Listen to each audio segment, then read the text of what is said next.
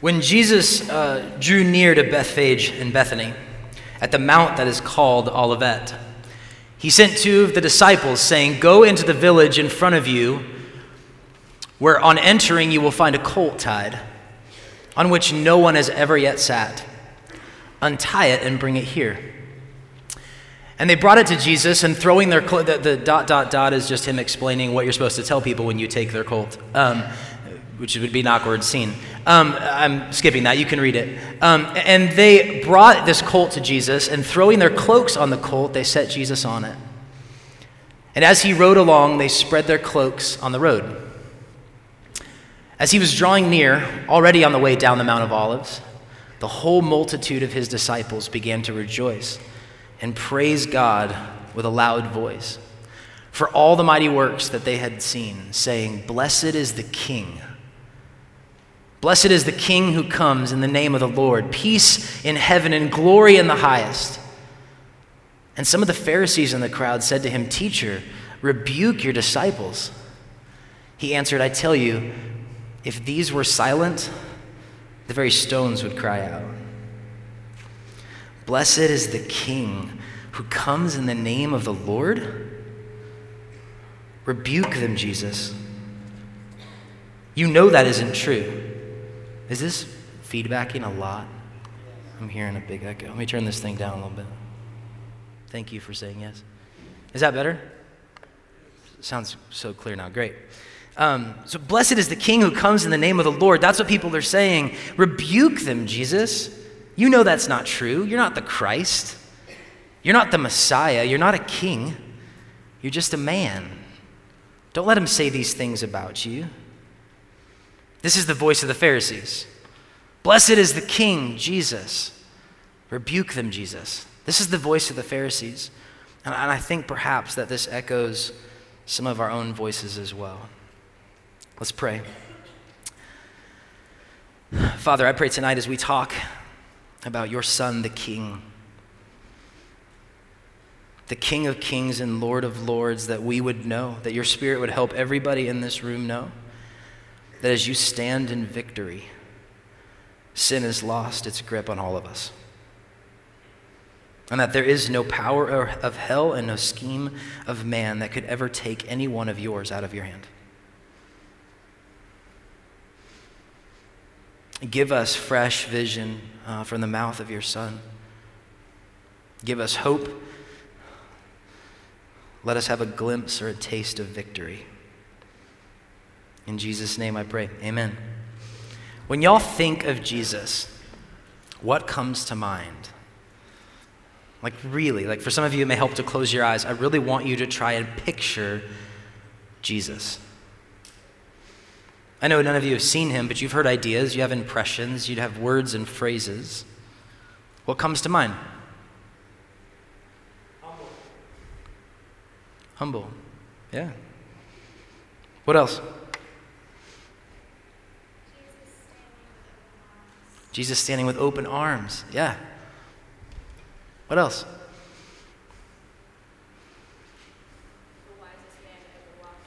The wisest man to ever walk the earth. Absolutely. Daniel, will you throw up the very first image?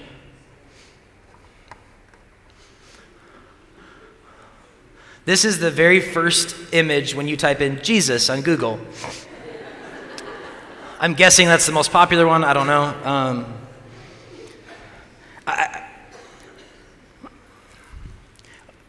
am gonna let, uh, go to the next one. This is better. But this is one of the most famous, like modern, I don't know when it was done, but I've seen this at tons of places, right? This is a really famous painting. I, is this or the one before it, when you picture Jesus, is this not in our culture some of what you think about? Forget the fact that the, the news lady on Fox said that Jesus was a white guy, okay? Forget that for just a second, because he wasn't a white guy. Um, but go, go to the next one. I think for, for many of us, this the next one is what we think about, right? Uh, make him Egyptian, okay, if you need to. But still, is this not mostly what we think about when we think about Jesus? Open arms, pale, fair, innocent skin, suffering, looking to heaven with a crown of thorns on his head. I really think you can leave this up there for a bit, actually. Uh, go, go to the next one, actually. I think a lot of us picture this next one. But listen to this. When I, I, I actually was, was doing this just a second ago, and right now I'm, I was praying to the high king of the universe. And in his name and under his authority, I'm speaking to you right now. His authority. Go back to the one right before this, though, because I actually think that's probably maybe one of the more common things that we think. At Christmas, of course, we think about the baby, but um, eight pounds, six ounces, you know. But, um, but I think this is what many of us are used to when we hear about Jesus, right? Like he's kind, humble, suffering, vulnerable. This is what we've learned to expect. This is what we're taught. I don't think this is what the Jewish people were expecting. This is not what the Pharisees were expecting. It's not what the disciples and the crowds were expecting. What they remembered was a God who promised a descendant from the tribe of Judah who would be called a lion, would rule and command the obedience of all people. Genesis 49. They remembered that. They knew that King David had come from the tribe of Judah and that God promised that a descendant of his would sit on the throne and reign forever and ever. 2 Samuel 7. This is what they remembered. God had promised the Israelites, the Jewish people, that they would dwell securely in their land, that he would conquer the enemies of Israel, that they would live in peace. And so they were waiting for their king. That's what they were expecting.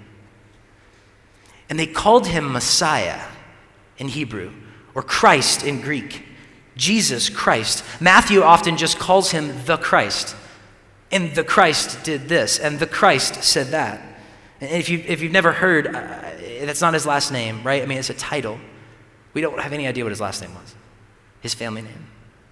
Jesus, the Christ. You are the Christ, says Peter. In one famous interaction, Jesus says, Who do you say I am? Some say this, some say that, but who do you say I am, Peter? He says, You are the Christ. We should hear, if we were familiar with the stories, we would hear in that a, a robust, um, multi layered image. We would hear something like when, when Peter says, You are the Christ, the, the Israelites would have heard something like, You're the promised one, the lion from the tribe of Judah, the root of Jesse, the son of David, the wonderful counselor, mighty God, everlasting Father, Prince of Peace. You're the one we've been waiting for to lead us into new life. All of that was contained in the Israel no, Israelite notion of Christ and Messiah by this point. And Jesus embraces that and he calls it his own.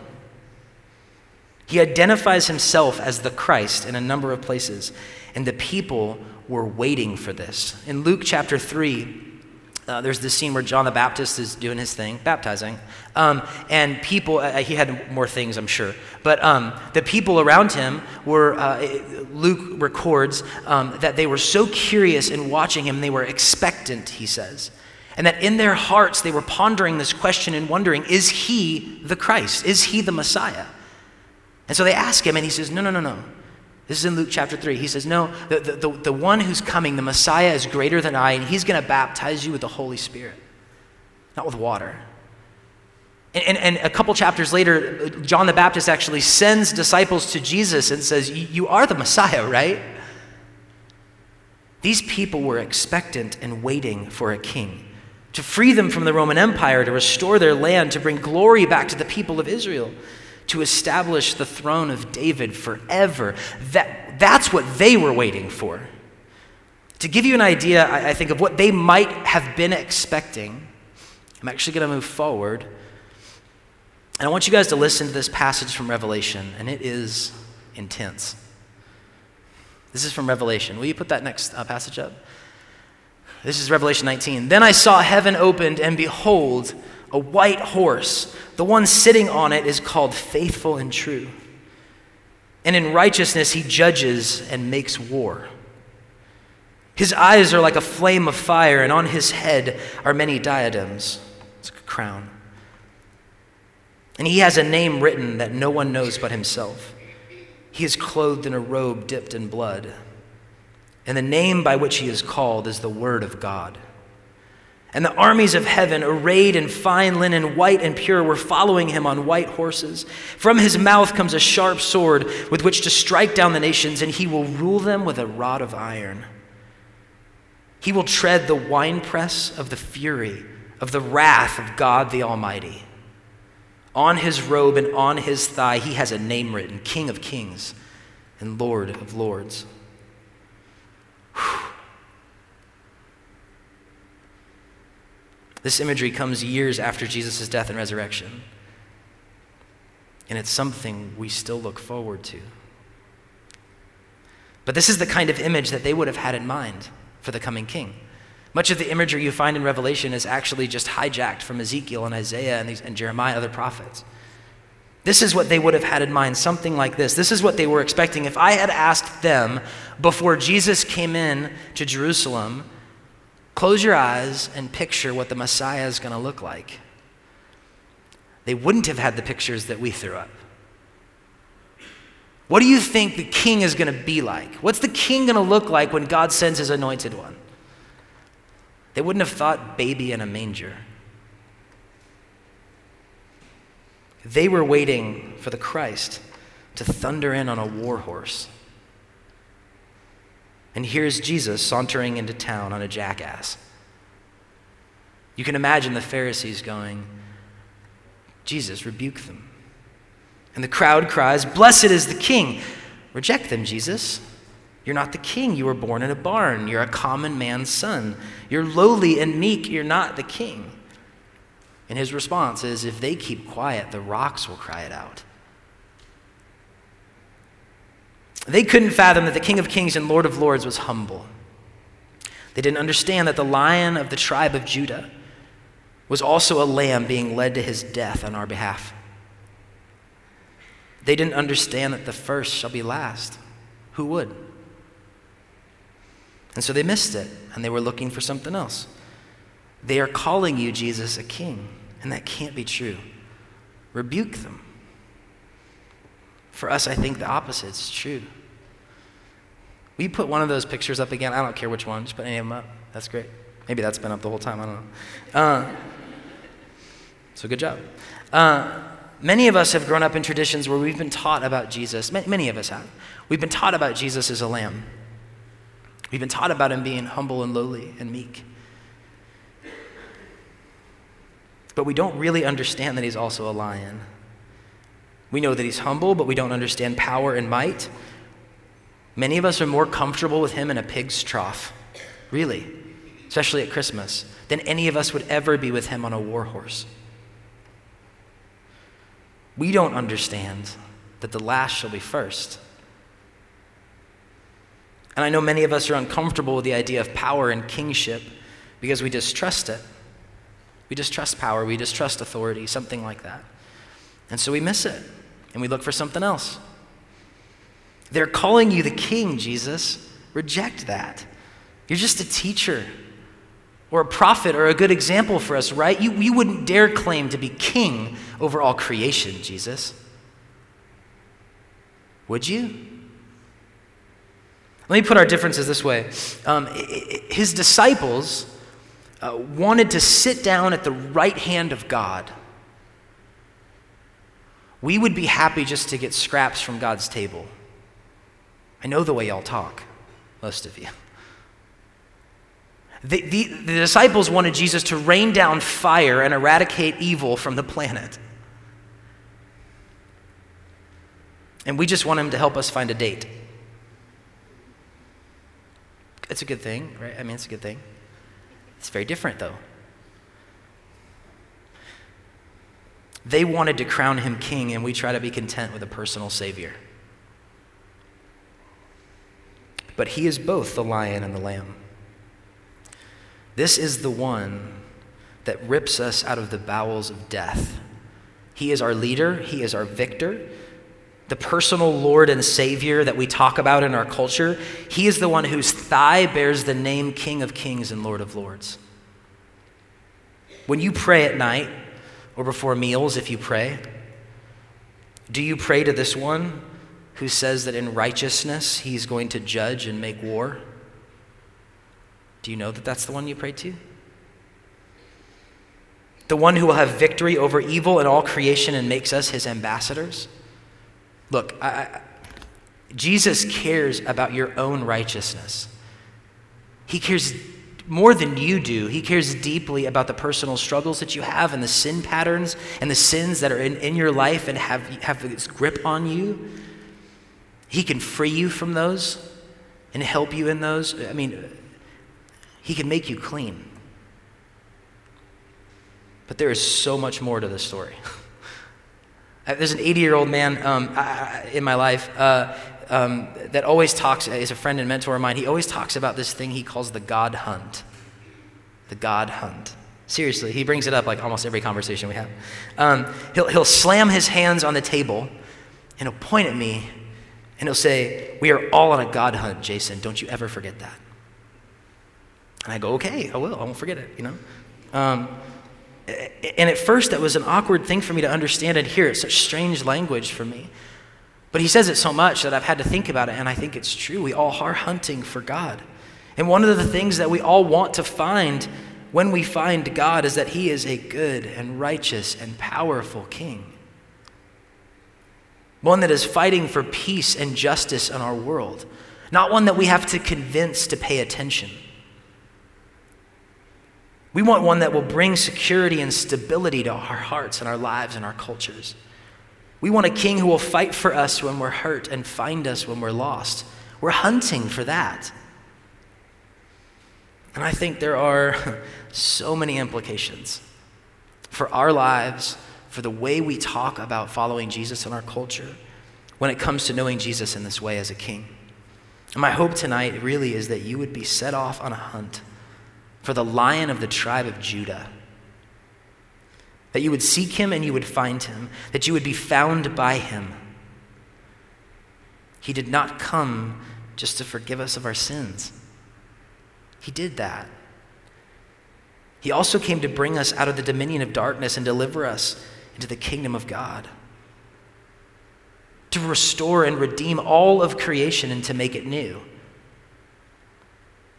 To tip the scales of injustice and make all things right so that at one point we would look back over all of history and have nothing else to say but God, you are good. This is our King, the King of Kings. As I was thinking through this tonight, um, I'm mindful of the Islamic State, honestly. If y'all are reading the news or in the news, you probably should be. At a public university. Uh, it's a good thing to read the news, probably. But I'm mindful of the Islamic State right now in the Middle East and how much they, um, they might use some of the same language that we find in our king's mouth about war, about cultures, about evil. And I think about how much this isn't the way of Jesus. And it breaks my heart.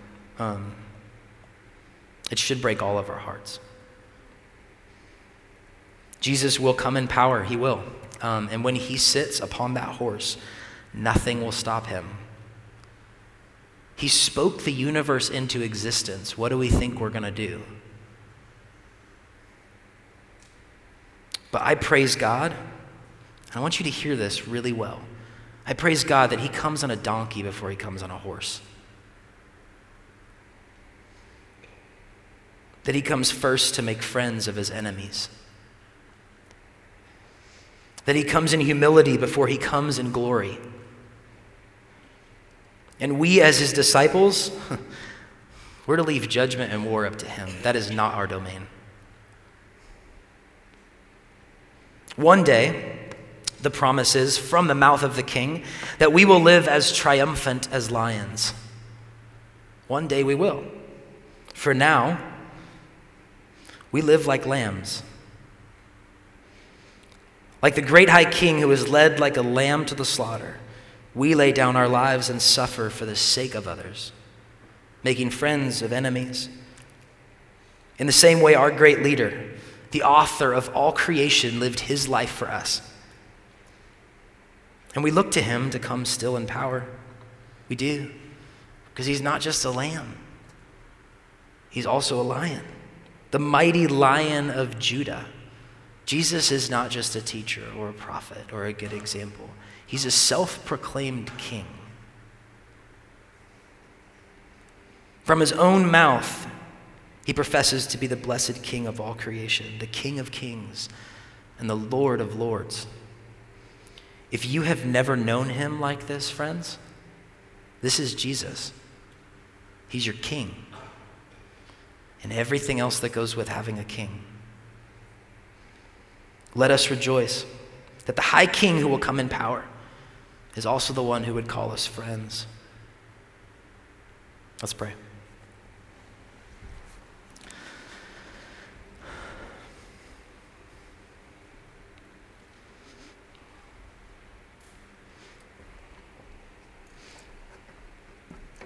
Father, uh,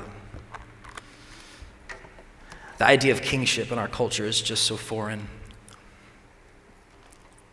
We hardly even flinch anymore when we call ourselves consumers.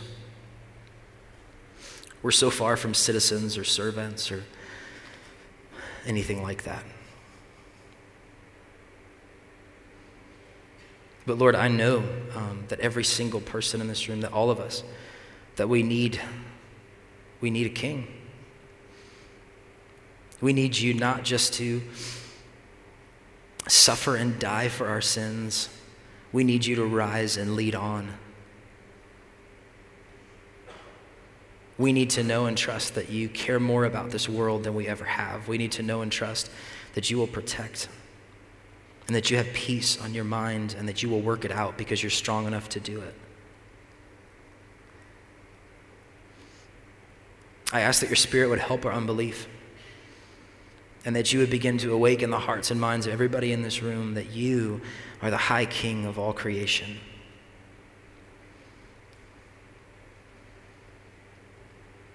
And would you help us to believe that because of what we know about you, we can go boldly into your throne room? And that you call us friends. And how amazing is it that the king calls us friends?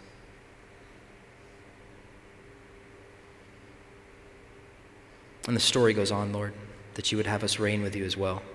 That's crazy.